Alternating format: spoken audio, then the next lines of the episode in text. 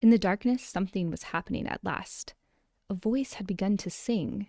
It was very far away, and Diggory found it hard to decide from what direction it was coming. Sometimes it seemed to come from all directions at once. Sometimes he almost thought it was coming out of the earth beneath him. Its lower notes were deep enough to be the voice of the earth itself. There were no words. There was hardly even a tune, but it was, beyond comparison, the most beautiful noise he had ever heard. Was so beautiful, he could hardly bear it. Then two wonders happened at the same moment. One was that the voice was suddenly joined by other voices, more voices than you could possibly count. They were in harmony with it, but far higher up the scale cold, tingly, silvery voices. The second wonder was that the blackness overhead, all at once, was blazing with stars. They didn't come out gently one by one as they do on a summer evening. One moment there had been nothing but darkness. Next moment, a thousand, thousand points of light leaped out single stars, constellations, and planets brighter and bigger than any in our world. There were no clouds. The new stars and the new voices began at exactly the same time. If you had seen and heard it, as Diggory did, you would have felt quite certain that it was the stars themselves which were singing, and that it was the first voice, the deep one, which had made them appear and made them sing. Glory be, said the cabby. I'd have been a better man all my life if I had known there were things like this.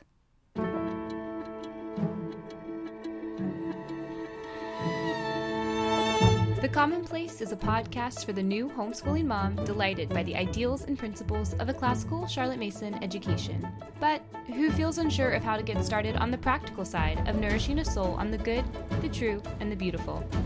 I hope you find camaraderie here as we get our bearings in the world of old ideas and old books, of wisdom and virtue, and of the means of grace by which God works in this world through the commonplaces, which includes your home.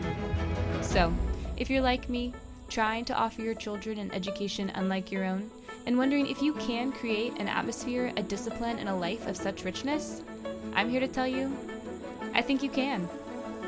I'm your host, Autumn Kern, and I'm pleased to welcome you to the Commonplace.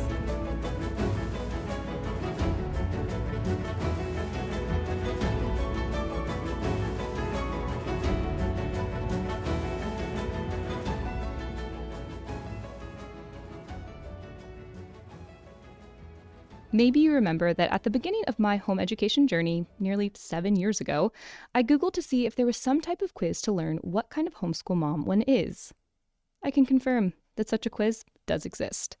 While I took it as a lighthearted way to battle my growing sense of overwhelm at the number of educational philosophies present online, it did actually give me two paths forward. Do you want to guess how I scored on that quiz? How did you know? Yes, I scored as a classical educator and a Charlotte Mason educator. And this is where our journey begins this season. Ask Google to tell you what Charlotte Mason education is, and for a machine, it can do a pretty good job. Mason's 20 principles are explained and explored through six volumes of nearly 2,000 pages, which define and give form to her philosophy. Ask Google to tell you what a classical education is, and it's a real hit or miss. Here's a sample. Classical education seeks to produce students who possess a lifelong passion for learning, who are effective thought leaders, and who communicate logically and persuasively. Classical education follows the grammar, logic, and rhetoric stages of a child, beginning with a memorization based foundation to build a solid understanding across the core literacies and subject areas. Classical education is rooted in Greek and Latin and the great books. Classical education is a back to basics education. Classical Christian education is the cultivation of wisdom and virtue by nourishing the soul on truth, goodness, and beauty by means of the seven liberal arts and the four sciences, so that in Christ the student is enabled to better know, glorify, and enjoy God. Okay, how is any mother teacher new to the classical Mason world supposed to know, at first take, which of these is true? How many of these catch the spirit of the tradition? Well, she can't, not really, but that's okay because when you're headed on a journey into unknown lands, everyone needs a Virgil. Or, as Charlotte Mason would say, a philosopher, guide, and friend. In this season of The Commonplace, I hope to serve as your Virgil. We're going to get our bearings in classical education, its heights, its breadth, its depth, which, when understood as the spirit of the tradition, ah, it stretches above, below, around, and is the heartbeat of the life of virtue and wisdom. Oh, yes, classical education is more than ages and stages. It's more than grammar, logic, and rhetoric, and it's more than elite college prep schools. If I can give you a captain idea for this season, for all that's to come, it would come from my dear St. Jack, or as you might know him, C.S. Lewis. He once wrote, For the wise men of old, the cardinal problem had been how to conform the soul to reality. How to conform the soul to reality. This is the aim of classical education, and the aim, I'm guessing, of you, my fellow mother teacher.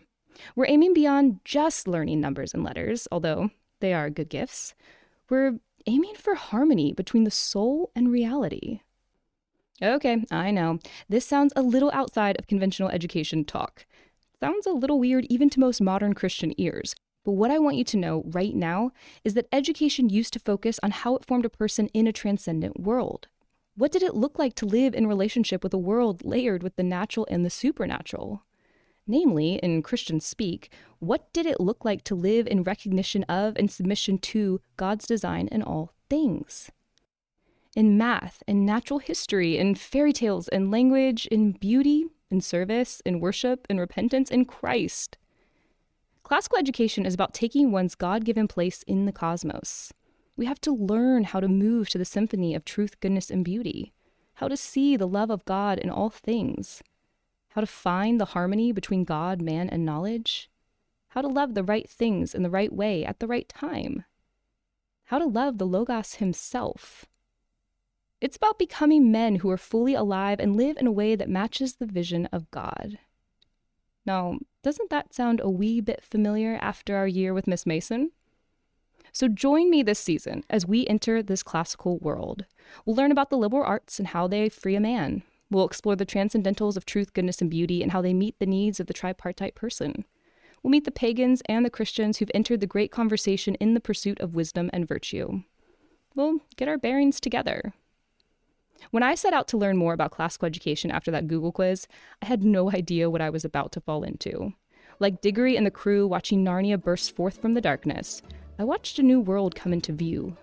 There is an otherworldliness in the spirit of the tradition, a long forgotten union between the material and the immaterial, the natural and the supernatural, the logos, ethos, and pathos of a person. It's embodied, it's incarnational, it's sacramental, it's living. It makes us, like the cabbie, want to be better men. And it's my favorite thing to talk about. So consider this my formal invitation to you to come with me through the wardrobe. There's a whole classical world on the other side and I'm ready to throw open the doors. I'll see you in two weeks.